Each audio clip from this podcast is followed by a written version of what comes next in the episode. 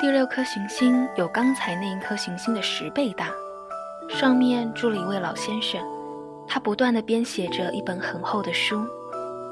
哟，来了一位探险家！老先生看到小王子的时候叫了起来。小王子坐到桌前，有点喘，他赶了很多很多的路。你从哪里来啊？老先生问他。这本厚书是什么呀？你在这里做什么？小王子问。我是地理学家，老先生回答。什么是地理学家？就是一种学者，他知道哪里有海洋，哪里有江河、城市、山脉、沙漠。这倒是挺有意思的，小王子说。这才算是一种正当的工作。他朝四周看了看这位地理学家的星球，他从来没有见过一颗如此壮观的行星。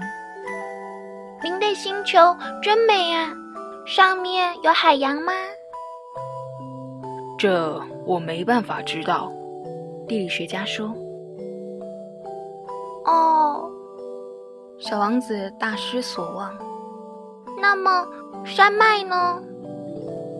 这我没法知道，地理学家说。那么有城市、河流、沙漠吗？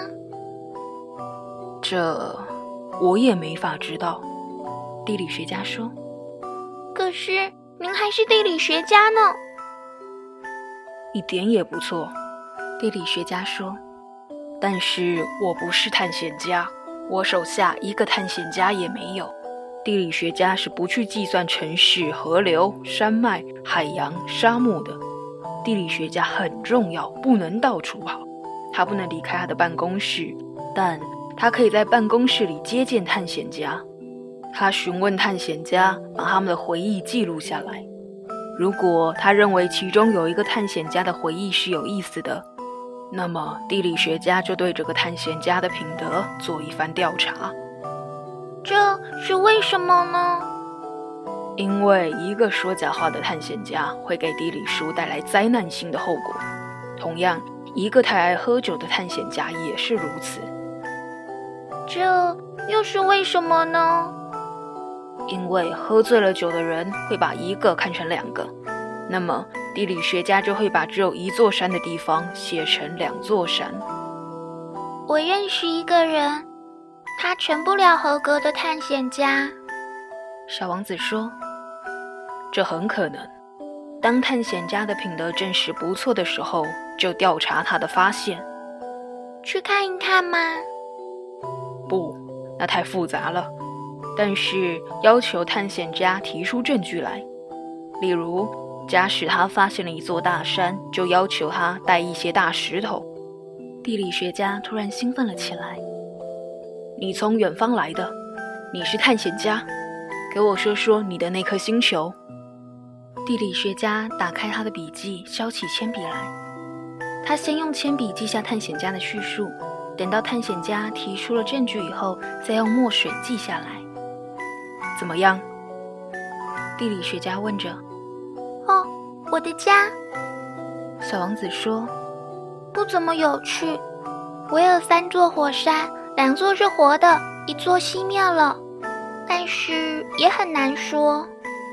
很难说，地理学家说着。我还有一朵花。我们是不记载花卉的，地理学家说。这是为什么呢？花是最美丽的东西。因为花是转瞬即逝的东西。转瞬即逝是什么意思呀？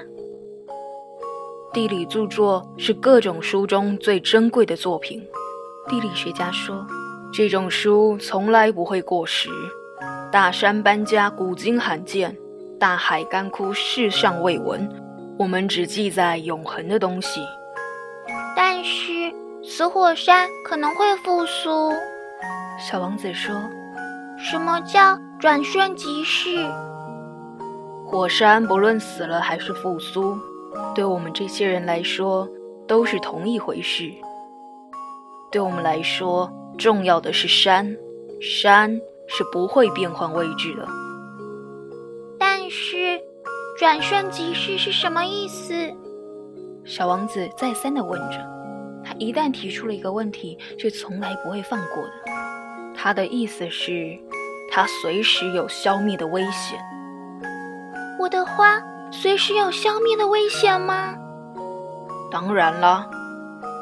我的花是转瞬即逝的，小王子自言自语地说，而且它只有四根刺来保护自己，可是我还把它孤零零地留在家里。这是他第一次产生了后悔，但是他又重新振作起来。您能否建议我到哪边去拜访呢？他问。地球，地理学家说，它有很好的声誉。于是小王子走了，却在心里惦记着他的花。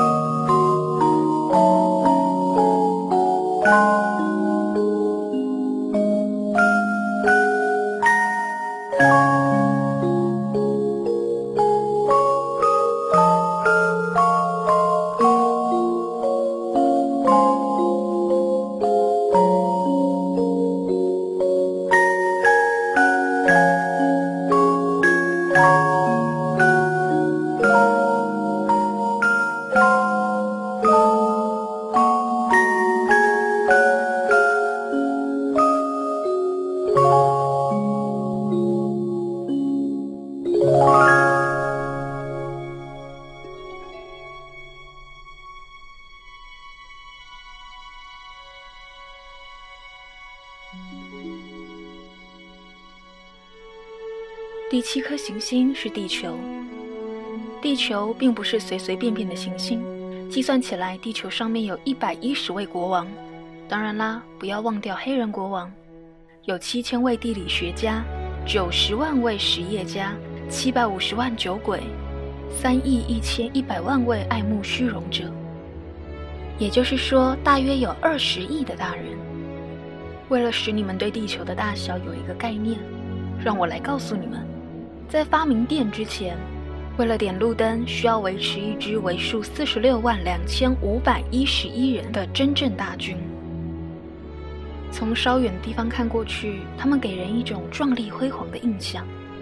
这支军队的行动就像是歌剧院的芭蕾舞动作一样，那么的有条不紊。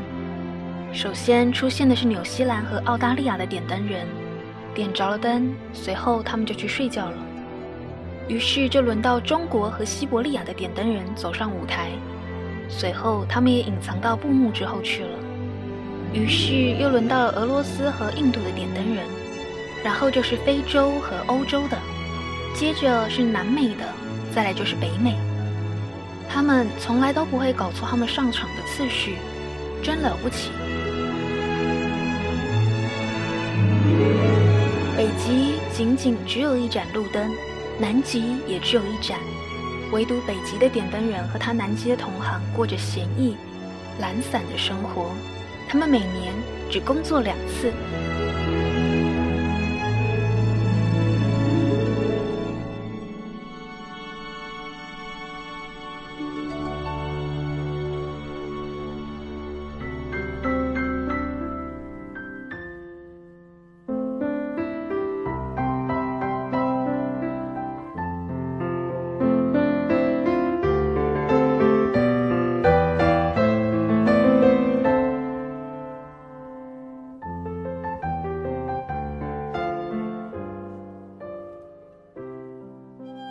当一个人想要危言耸听的时候，他往往要说一些谎话。我告诉你那些点灯人的事情的时候，我并不是很诚实的。我可能给不认识我们地球的人一个错误的观念。人类在地球上所占的面积很小，假如生活在地球上的二十亿人口站在一起，靠得紧一点，好像开会时一样，他们很容易站在一块长宽二十公里的广场上，所有的人类可以在太平洋里最小的一个岛屿上。当然喽，大人们是不会相信你说的这些话。他们想象自己占有很大的地方，他们觉得自己就像是猴面包树一样大的了不起。你可以建议他们计算一下，这样会使他们很高兴，因为他们非常喜欢数字。可是你们无需浪费时间去做这种乏味的连篇累牍的演算，这没必要。你们可以完全相信我。小王子到了地球上，觉得非常奇怪，他一个人也没有看到，正担心自己跑错了星球。这时，在地上有个月光色泽一样的指环在蠕动着。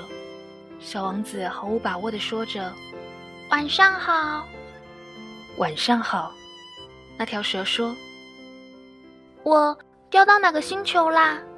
小王子问。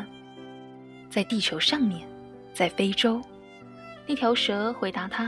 “啊，那地球上没有人吗？”“这里是沙漠，沙漠上面没有人。地球是很大的。”那条蛇说。小王子坐在一块石头上，抬起眼睛望着天空。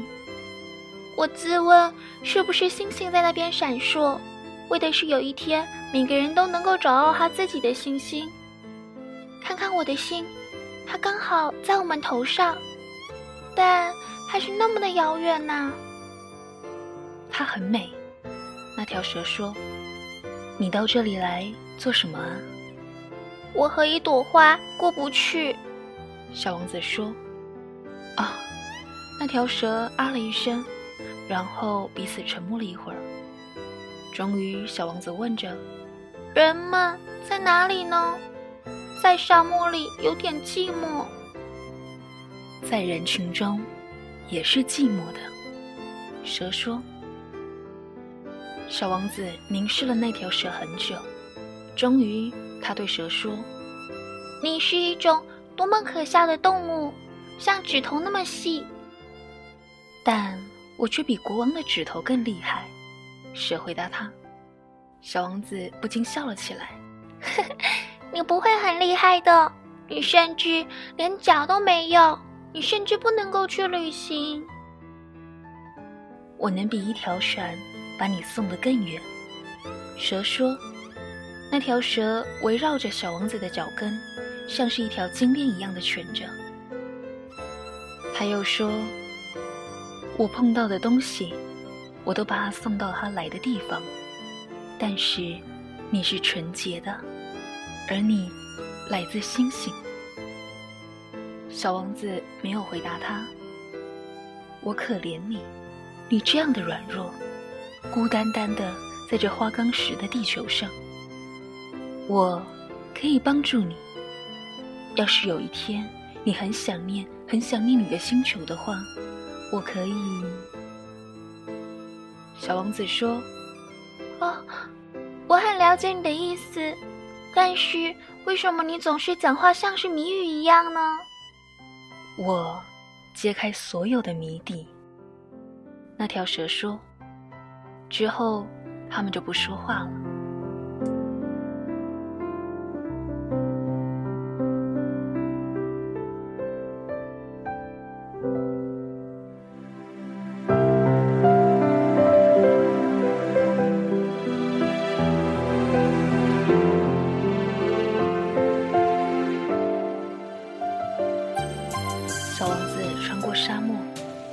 只遇见了一朵花，一个有着三枚花瓣的花朵，很不起眼的小花。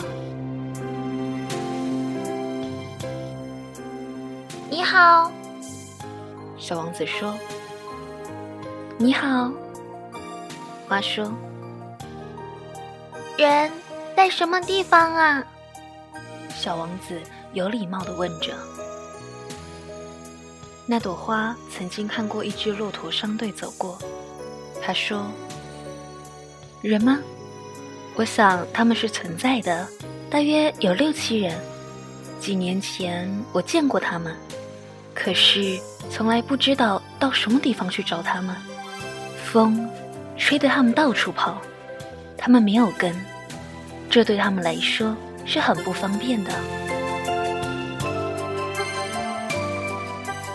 再见了。”小王子说：“再见。”花说。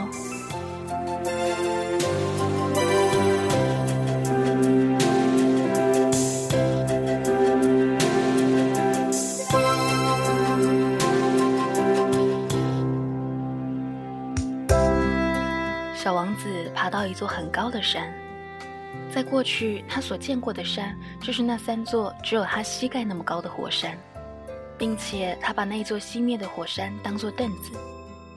小王子自言自语地说着：“从这么高的山上，我可以一眼看到整个星球以及所有的人。”但是他只看到被岁月磨光的俊颜峭壁。“早安。”小王子试探地问。“早安，早安。”回声回答。“你是谁呀？”小王子问。“你是谁呀？你是谁呀？你是谁呀？”回声回答。“做我的朋友吧，我很孤单。”小王子说。“我很孤单，我很孤单。”我很孤单。于是小王子想着，多么奇怪的行星啊，一切都是干燥、俊俏、咸涩，人们缺少想象力，他们一再的反复人家告诉他们的话。在我那里，我有一朵花，它总是首先开口。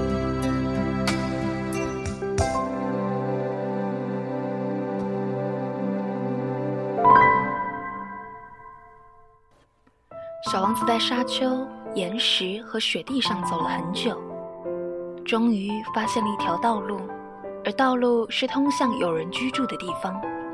“午安。”他说，这是一座开满玫瑰花的花园。“午安。”玫瑰花说。小王子仔细地看着那些花，它们跟他的花一样。“你们是谁呀？”他诧异地问着。“我们是玫瑰花。”那些玫瑰花说。“哦。”小王子叹息着，于是他觉得很伤心。他的花曾经告诉过他，他是全宇宙唯一的玫瑰花，而现在在这里单单一座花园就有五千朵跟他一模一样的。小王子自言自语地说着，如果他看到这些花，他一定会很生气的，他会咳嗽得更厉害，而且为了避免别人耻笑他，他会假装死去。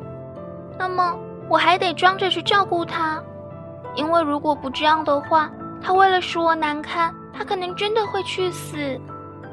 然后他又对自己说，我以前曾经因为我有一朵全宇宙唯一的花朵而自认为很富有，其实我只不过拥有一朵平常的玫瑰花，那朵花跟我那三座膝盖高的火山，而且其中有一座还可能是永远熄灭了的。这一切并不会使我成为很伟大的王子。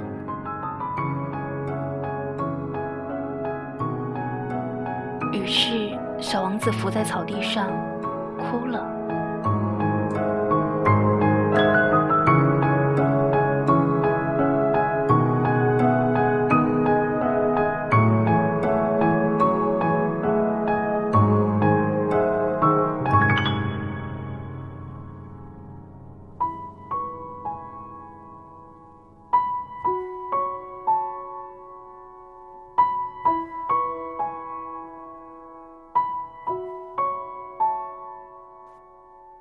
就在这个时候，跑来了一只狐狸。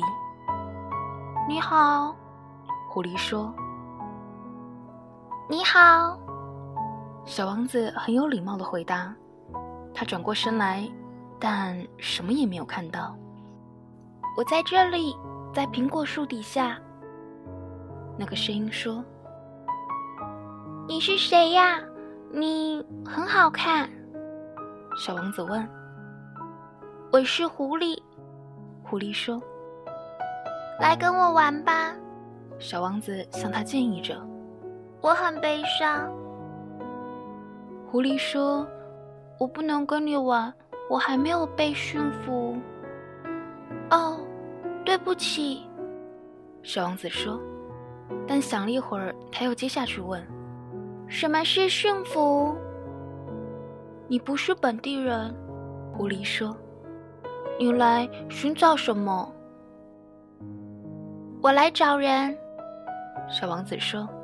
什么叫驯服呢？人，狐狸说，他们有枪，他们打猎，这很讨厌，但是他们也养鸡，这是他们唯一的好处。你在找鸡吗？小王子说，不，我在找朋友。什么是驯服？这是件被遗忘的事，狐狸说，驯服就是建立关系。建立关系，狐狸说，不错，对我来说，你只不过是一个小孩，跟其他成千上万的小孩没有分别。我不需要你，你也一样不需要我。我对于你也只不过是一只狐狸，跟成千上万的其他狐狸一模一样。但是，假如你驯服我，我们就彼此互相需要。你对于我将是世界上唯一的，我对于你也将是世界上唯一的。我开始懂了，小王子说。有一朵花，我相信它驯服了我。狐狸说，这是可能的，在地球上我们看到各式各样的东西。哦，它不在地球上，小王子说。狐狸觉得十分的疑惑。在另一颗星球上？是的。在那颗星球上有猎人吗？没有。这很有意思。那么有鸡吗？没有。没有十全十美的。狐狸叹息着，但是狐狸又回到原来的话题。我的生活很单调，我猎取鸡，猎人猎取我。所有的鸡都是一样的。所有的人也是一样的，这怎能不让我觉得厌烦呢？但是，假如你驯服了我，我的生命就会有如被阳光照耀般的充满希望。我会认出你和别人不同的脚步声。当听到别人的脚步声时，我会立刻钻到地底下，而你的脚步声就像优美的音乐一样，总有办法把我从洞里吸引出来。再说，看吧，你看见那边的麦田了吗？我又不吃面包，麦子对我来说一点用处都没有，那些麦田也不吸引我，真是悲哀。但是你有一头金色的头发，于是当你驯服了我，再想想，那些金色的小麦都将使我想起你，而我从此也将会喜欢听风吹麦浪的声音了。狐狸不说话了，他看了小王子很久，说，请你驯服我吧。我很愿意，小王子回答，但是我的时间不太多，我要找朋友，我还有很多的事要去认识。一个人只要认识他驯服的东西就好，狐狸说，很多人都不再有时间去认识其他什么了，他们在商店买现成的东西，但是世界上没有买得到友谊的商店，所以很多人都没有朋友。如果你想要得到一位朋友，那么就驯服我吧。我该怎么做呢？小王子问。狐狸说，你应该要很有耐心，首先你要坐得离我远一点，就像那样坐在草地上，我就拿余光来看你，你不要说话，语言是误会的源头。但是你可以每天坐靠近我一点。第二天，小王子又来了。狐狸对他说，你最好每天同一时间来。比方说，假如你下午四点钟要过来，那么从三点我就会开始有幸福的感觉。时间越近，我就越觉得幸福。到了四点钟的那一刻，我就已经坐立不安了。我将会发现幸福的代价究竟是什么。但是如果你没有准时来，那我就不知道心要悬到什么时候了。我们应该要有个模式才对。什么模式？小王子问。狐狸说，这也是常常被人忽略的一件事，也就是说，有一天做一件跟其他天不同的事情，有一个小时做跟其他小时不一样的事情。比如说，我的猎人就有一个模式，每个礼拜四他们都会和村里的姑娘们去跳舞，于是礼拜四就变成了我的大日子。我可以一路散步到葡萄园去。想想看，如果猎人们不按时去跳舞，那每天都变得一样，那我不就再也没有假期了吗？就这样，小王子驯服了那只狐狸。但当分离的时刻接近时，狐狸说，哦，我会很想哭的。这是你的错，小王子说，我并不希望你难过，是你要我驯服你的。没错，狐狸说。但是你想哭，小王子说。没错，狐狸说。这样说来，整件事情你一点好处都没有得到。谁说的？狐狸说，我已经牢记了金色麦田的颜色了。然后他又接着补充，你再去看看那些玫瑰花，你将知道你自己的那朵玫瑰花真的是世界上独一无二的。到时你再回来跟我说再见，我将告诉你一个秘密作为临别的赠言。于是小王子立刻跑去看那些玫瑰花，他对他们说，你们一点也不像我那朵玫瑰花，你们什么也不是，因为没有人驯服过你们，而且你们也没有驯服过任何人。你们就像我刚认识那只狐狸时一样，当时它只不过就和成千上万的狐狸一样，而现在我们成了朋友，它对我而言已经是世界上独一无二的了。那些玫瑰花都显得十分的尴尬。他又对他们说，你们都很美丽，但是你们都很空虚，没有人会为你们而死。当然了，我的玫瑰花，一个平常的路人也许会认为它跟你们是一模一样，但是它一朵花对我来说比你们全部都重要，因为是我为它浇水，因为是我把它放在玻璃罩下的，因为是我给它一个屏风挡风，因为是我为它杀了很多的毛毛虫，只留下两三只让它们将来变成蝴蝶，因为只有我听过它抱怨，听过它吹牛，甚至有时候默不作声，因为它是我一个人的玫瑰花。然后他又回到狐狸那。再见了。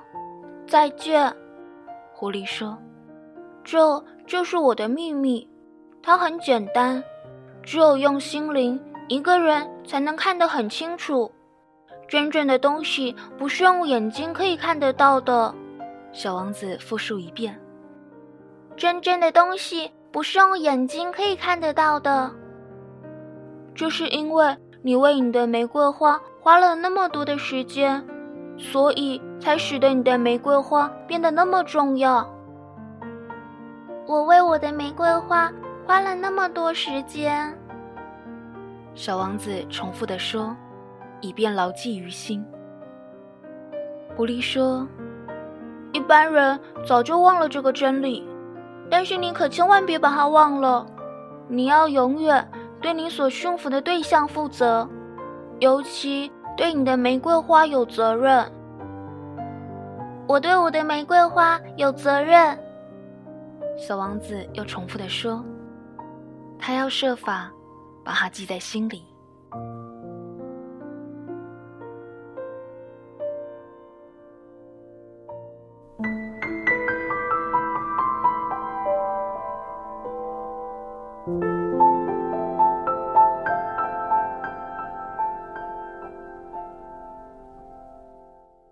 你好，小王子说。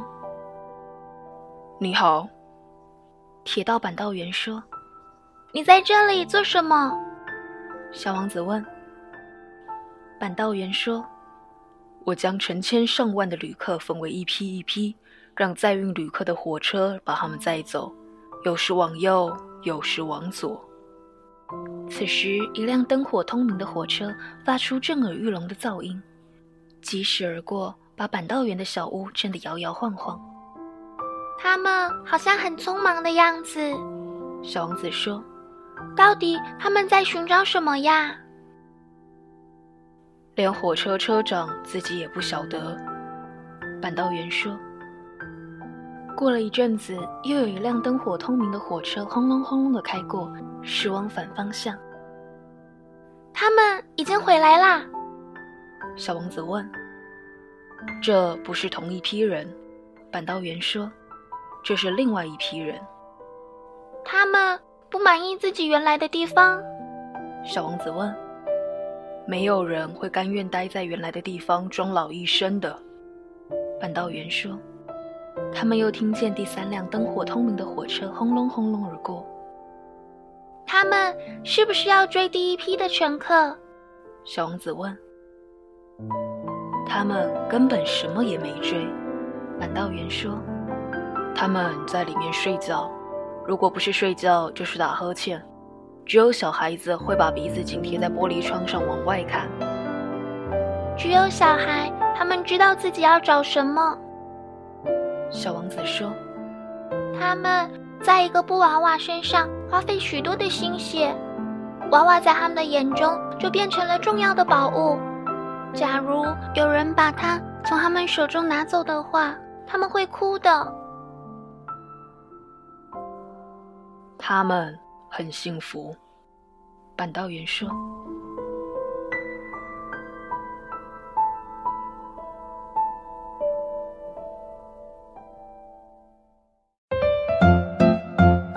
你好，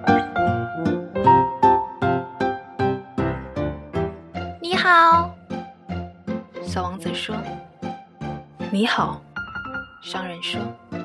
这是一位专门卖止渴药丸的商人，你只要一个星期吞下一粒药丸，就不需要再喝什么了。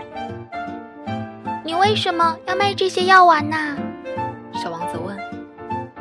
因为这可以为我们省下很多的时间，商人说。专家计算过，吃这些药丸你每个星期可以省下五十三分钟。可是我要怎么利用这五十三分钟呢？随你高兴，想做什么就做什么。我吗？小王子自言自语着。要是我有五十三分钟可以随意支配，我要悠哉悠哉地走向一泉清水。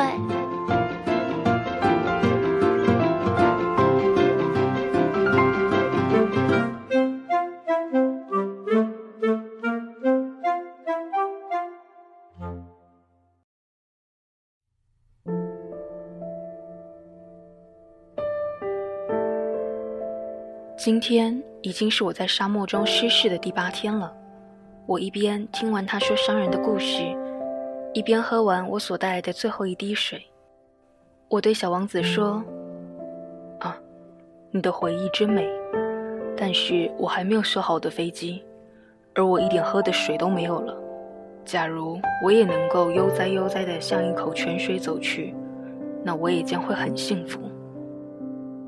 我的朋友狐狸，小王子对我说。我亲爱的小朋友，这件事和狐狸没有关系。为什么没有？因为我快渴死了。看来他根本不懂我到底在想些什么，因为他还在说着，就算快要死了，有个朋友也不错呀。比如，我就很高兴我有个狐狸朋友。他实在没什么危机意识。我自言自语着，他好像不会渴，也不会饿一样。大概他只需要一点阳光。但是他一直看着我，好像看穿了我的心事。我也口渴了，我们去找一口井吧。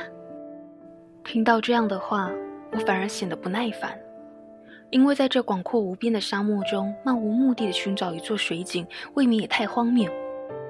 不过我们还是出发了。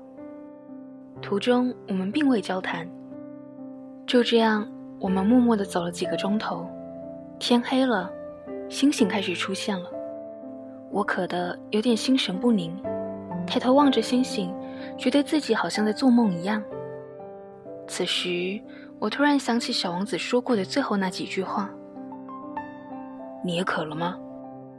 我问，但他没有回答我的问题，只是对我说，水可能对心灵也有好处。一时之间我也搞不清楚他的意思，但我没开口，因为我知道要从他口里套出话来是不太可能的。他累了，坐了下来，我坐在他旁边，就这样沉默片刻之后，他又说：“星星真美，因为上面有一朵人们看不到的花。”我回答：“当然。”而我默默地看着月光下沙漠的皱褶。他又说：“沙漠真美。”这倒也是真话，我一向喜欢沙漠。人坐在沙丘上，什么都看不见，什么都听不见，可是寂静中可以感觉到一股悸动，有微光正在闪现。小王子说，沙漠这么美，是因为在沙漠的某一个地方藏有一口井。我大吃一惊，突然明白沙漠中那股神秘的光辉了。我小的时候住在一栋古宅中，传闻古宅里埋有宝藏，没有人知道该怎么寻宝，也许根本没有人真正找过，但也因为如此，那栋房子才具有一股吸引人的魔力。想到我家的中心深处居然藏有一个不为人知的秘密。是啊，我对小王子说，房子、星星和沙漠是因为藏有某种看不见的东西，才使它们显得这么美。你和我的狐狸朋友看法一致，我很高兴。他说。小王子睡着了，我抱着他继续向前走，心中充满着回荡不去的感动，就好像抱着一个非常脆弱的宝物。我甚至觉得整个地球上没有比它更脆弱的东西了。我在月光下望着他苍白的额头，紧闭的双眼，随风颤抖的发丝。我告诉自己，我所看到的只不过是外壳而已，最重要的东西是用眼睛看不见的。他微微地张开嘴，露出了一个若有似无的微笑。我又对自己说，这个正在熟睡的小王子，他最叫我感动的是对一朵花的真情。即便他在熟睡，那朵玫瑰花都会像一盏灯一样照亮他整个生命。此时我更加强烈地感觉到他的脆弱，突然觉得他就像是火焰一样，随时都有可能被一阵风给吹熄，我得保护他才是。我就这样继续走下去，终于在天亮时找到了一口水井。那些人们搭乘火车上路，却不知道自己在找寻什么，于是他们只好心浮气躁地四处乱闯，不断地来来回回。小王子说，他接着又说，这何苦来着？我们找到的水井并不像撒哈拉沙漠里惯有的井。撒哈拉沙漠的水井只是顺手在沙地上挖个洞，但这一口却很像是村子里惯用的水井。可是这边并没有村庄，我还以为自己在做梦呢。这可真奇怪。我对小王子说，每样东西都是现成的，露炉、水桶、绳子。他笑了笑，伸手碰碰绳子，开始转动露炉。只听到露炉叽叽呀呀作响，就像是一具久未被风吹动的老旧风向标。你听到没有？小王子说，我们把水井叫醒了，他正在唱歌呢。我不想让他去拉绳子，他会累坏的。让我来，我说，这对你来说太重了些。我慢慢把水桶提到了井栏上，把它稳稳地放在那里。露露的歌声仍在耳中回响，我看见桶子中水波荡漾，闪着亮亮的阳光。我好想喝水，小王子说，给我喝一点嘛。此时我才明白他在寻找什么。我将水桶捧到了他的嘴边，只见他喝下去的时候双眼紧闭，仿佛那是圣水一样的甘甜美味。而这一些水也真的和普通的水不一样，就是因为我们在星空下走了那么远的路，听到露炉的歌声，最后还要靠我双手的力气才能够喝到它，因此我们才能够感觉到它的甘甜。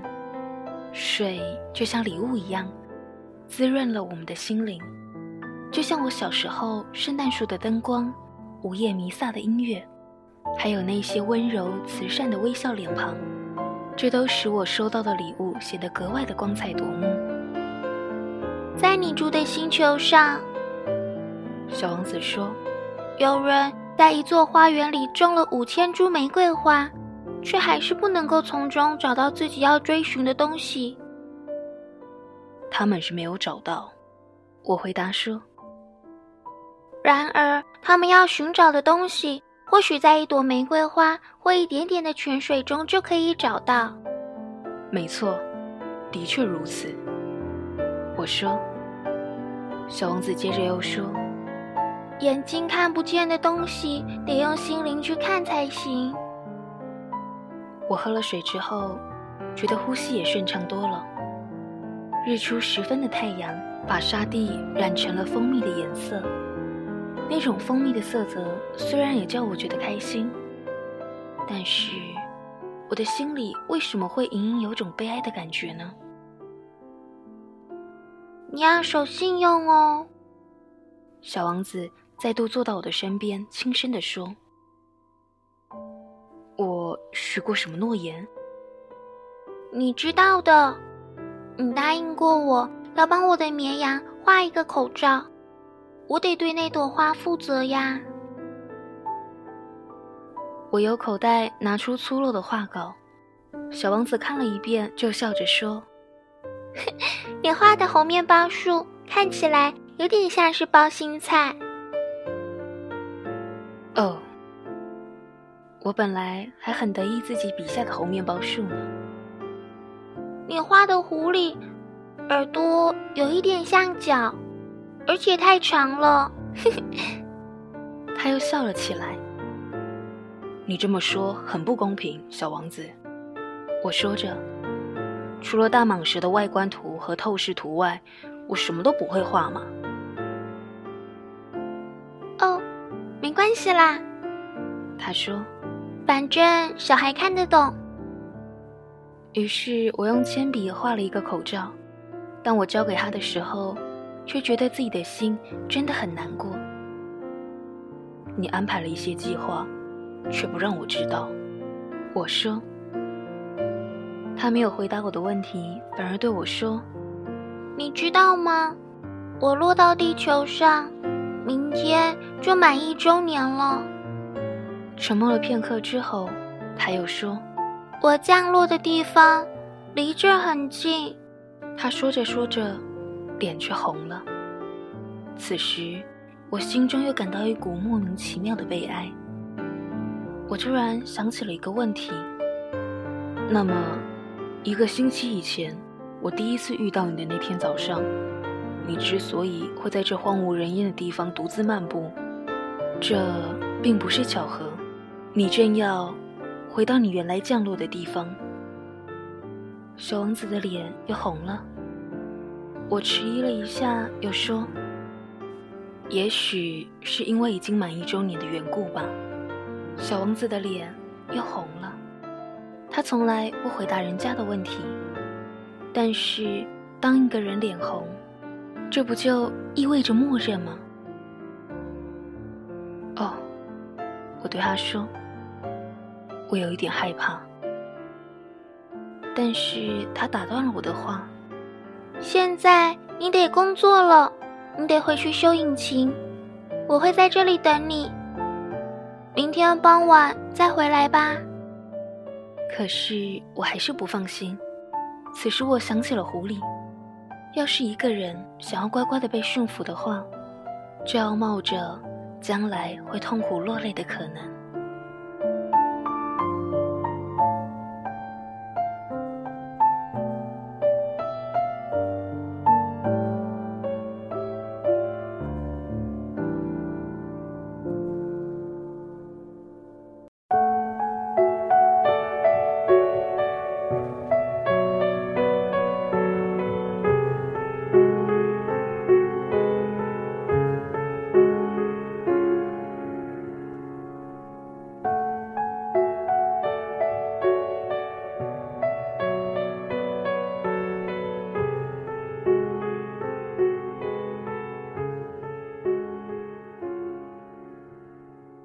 水井边有一堵颓已残缺的石墙。隔天傍晚，我工作回来的时候，远远只看见我的小王子坐在这一堵墙上，双脚不停地晃着。我听见他说，你忘了吗？不是在这里的呀。大概是有什么声音说了些什么，因为他又回应着，是啊是啊，就是今天，可是不在这里。我继续向墙边走，我没看见任何东西，也没听见任何声响。可小王子再度答道，没有错，你会在沙地上找到我足迹的起点，你只要在那里等我就可以了，我今晚就到那儿去。我离石墙只有二十公尺远，依旧没有看见什么。小王子沉默了一会儿，又说了话，你的毒液有没有效？你确定不会让我痛苦太久？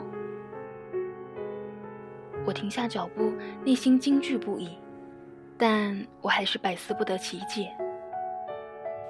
现在你走开吧，小王子说，我要从墙上跳下来了。我的眼睛往墙底下看去，吓了一大跳。在我前方有一条能够在三十秒之内就置人于死地的黄蛇，正对着小王子。于是我立即掏出口袋里的手枪，猛地向后退。可是我发出的声响实在太大了，黄蛇听见了我的声音，像一道即将消逝的流泉，徐徐地流过沙地，在石缝之间发出轻微的像是金属一样的擦撞声，不一会儿就消失在石堆当中。我刚好跑到了那座墙，把我天真可爱的小王子接到了怀中。他的脸色苍白的像是白雪一样。这怎么回事？我追问着。你为什么要跟蛇说话？我松开了他那条常年围在身上的金色围巾，用水沾湿了他的太阳穴，再给他喝点水。现在我不敢再多问他什么了。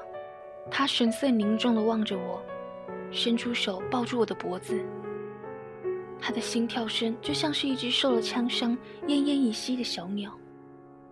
我很高兴你终于找出引擎的毛病了，他说着，现在你可以回家了。你怎么知道的？我刚刚就是专程要来告诉他。手里的工作远比我预期的更为顺利，但他没有回答我的问题，只是说，我今天也要回家了。接着又难过地说着，但是路好远，也好难。我清楚地感觉到有一件不寻常的事就要发生了。我把他当成小婴儿一样的抱在怀里，总觉得他像是快要跌落到一个无底的深渊，而我想要拉住他却无能为力。他的神情很凝重，失魂落魄地望着远方。我有了你给的绵羊，也有装羊的箱子了，我还有口罩。他向我露出了一个哀伤的笑容。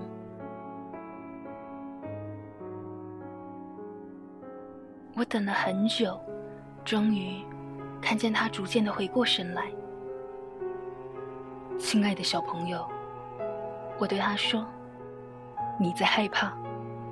毫无疑问，他非常的害怕，但他却只是淡淡的笑了笑。今天晚上我会更害怕的。我再度感到一种深深的无力感，忍不住心寒起来。想到我再也听不到他的笑声，就让我真的难以忍受。对我来说，他的笑声就像是沙漠中的甘泉。可爱的小朋友，我说，我想再听一次你的笑声。但是他却告诉我，今天晚上正好满一周年，到时候我的星星就会刚好出现在我去年掉下来的那个地方的正上方。可爱的小朋友，我说，告诉我，这只是一场噩梦。那些蛇的事和碰面的地点，还有星星。他并没有回答我的问题，却说，重要的是那些眼睛看不见的。是的，我知道。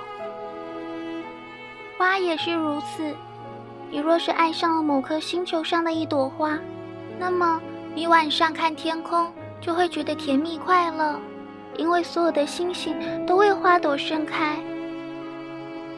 当然，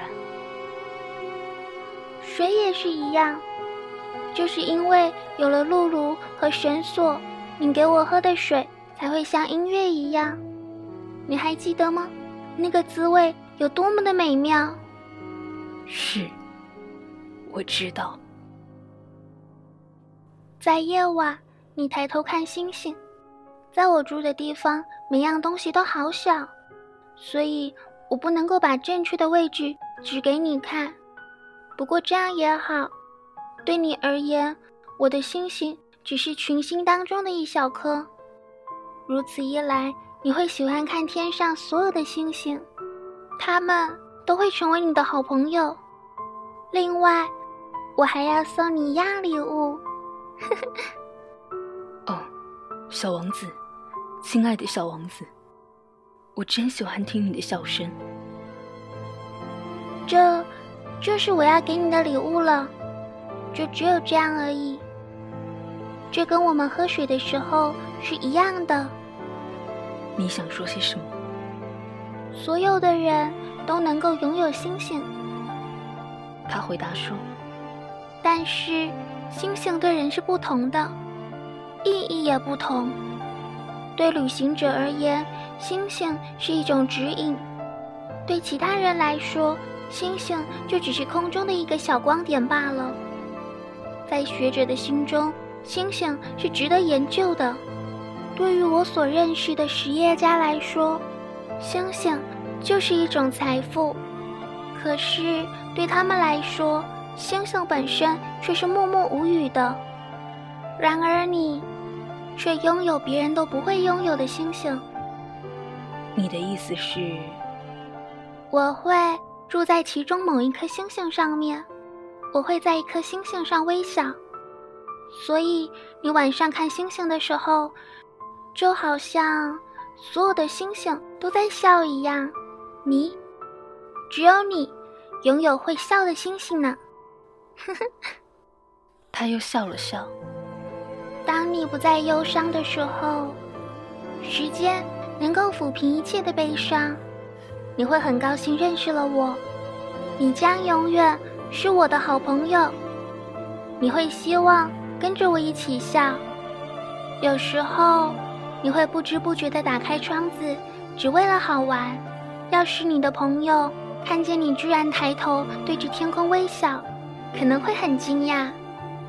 然后你可以对他们说，是的，我看到星星总会想要笑。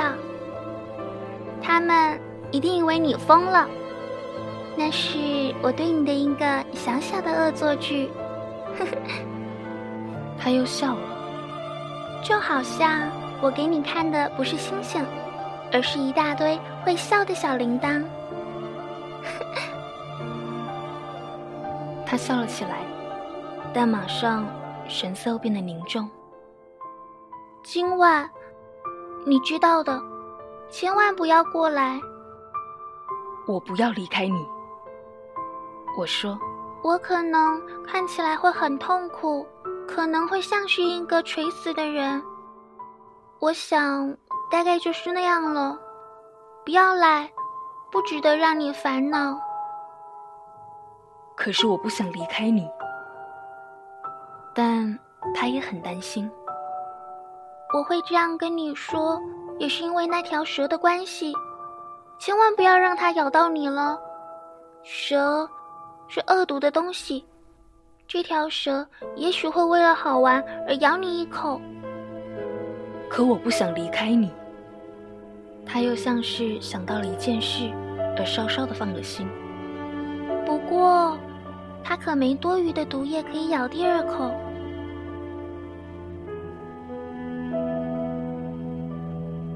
那天夜里，我并没有看见他走，因为他不声不响地离开了我。而当我追上去的时候，他正以迅速又坚定的步伐往前走。他只对我说：“哦，你在那儿。”然后他拉住我的手，但他看起来还是很担心。你真的不应该来的，看到我那副快死的样子，你会难过的。虽然我不是真正的死去。我没有开口。你知道的，路太远了，我不能够把这个身体也带走，它实在是太重了。我默默无语。那不过只是一具褪去的躯壳而已，旧的躯壳，没有什么好难过的。我还是没有说话。他有点沮丧，但还是继续尝试着。你知道的，这会是一件好事，因为我也会看星星嘛。所有的星星上面都像有一口井，而井边会有锈蚀的露露，所有的星星都会涌出新鲜的水给我喝。我依旧没有作声。那一定很好玩，你将拥有无亿个小铃铛，而我则会拥有无亿处新鲜的泉水。他再也说不下去了，因为他早已经泪流满面。就是这儿了，让我一个人走吧。他心里害怕，便坐了下来。后来他说：“你知道，我的花，我对它有责任。它是如此的脆弱，如此天真。它只有四根没什么用的刺来保护自己，对抗一切外来的侵扰。”我也坐了下来，因为我再也站立不住。就是这样了，到此为止。他犹豫了一下，就起身走了一步，我却无法移动自己的身体。此时，一道黄色的光影逼近他的脚踝，刹那之间，他就僵在那里动也不动，也没有叫喊，像一棵树轻轻地倒下。因为是沙地的缘故，甚至没有发出任何声响。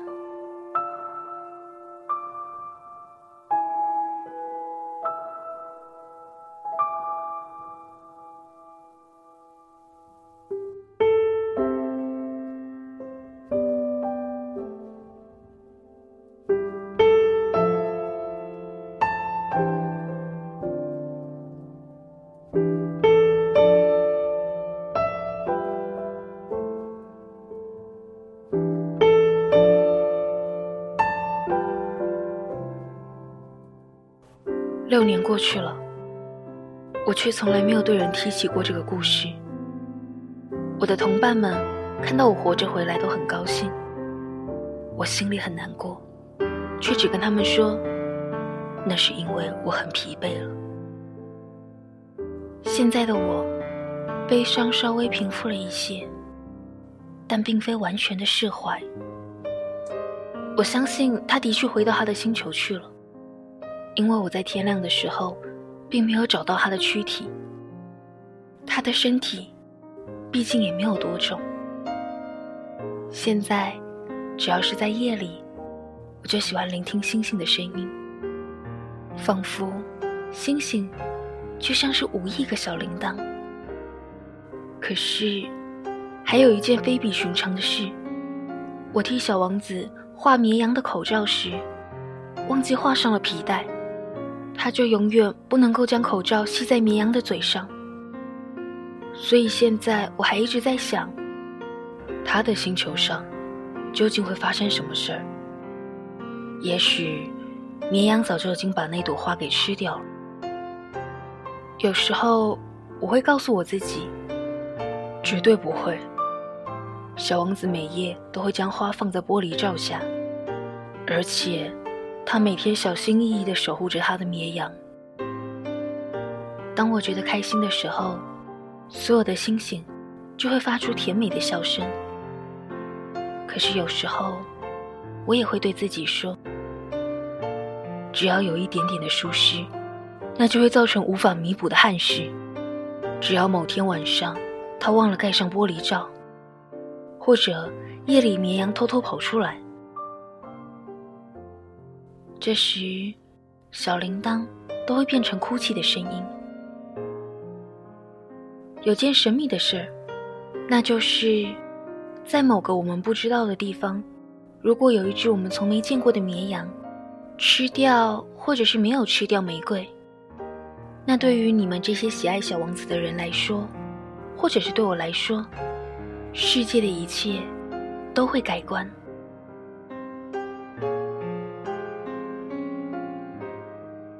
仰望星空，问问自己，究竟绵羊会不会吃掉花呢？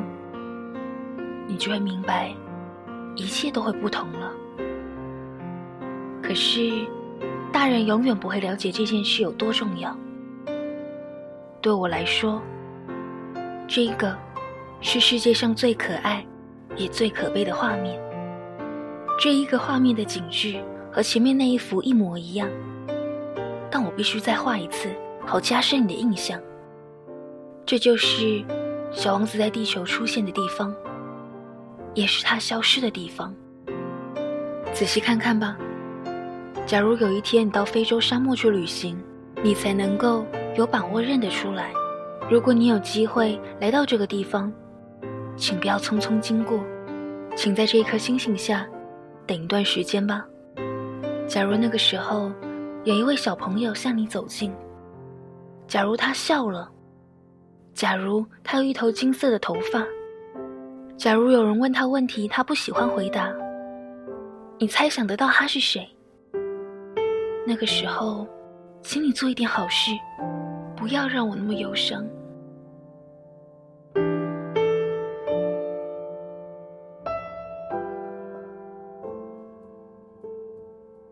请你写信告诉我，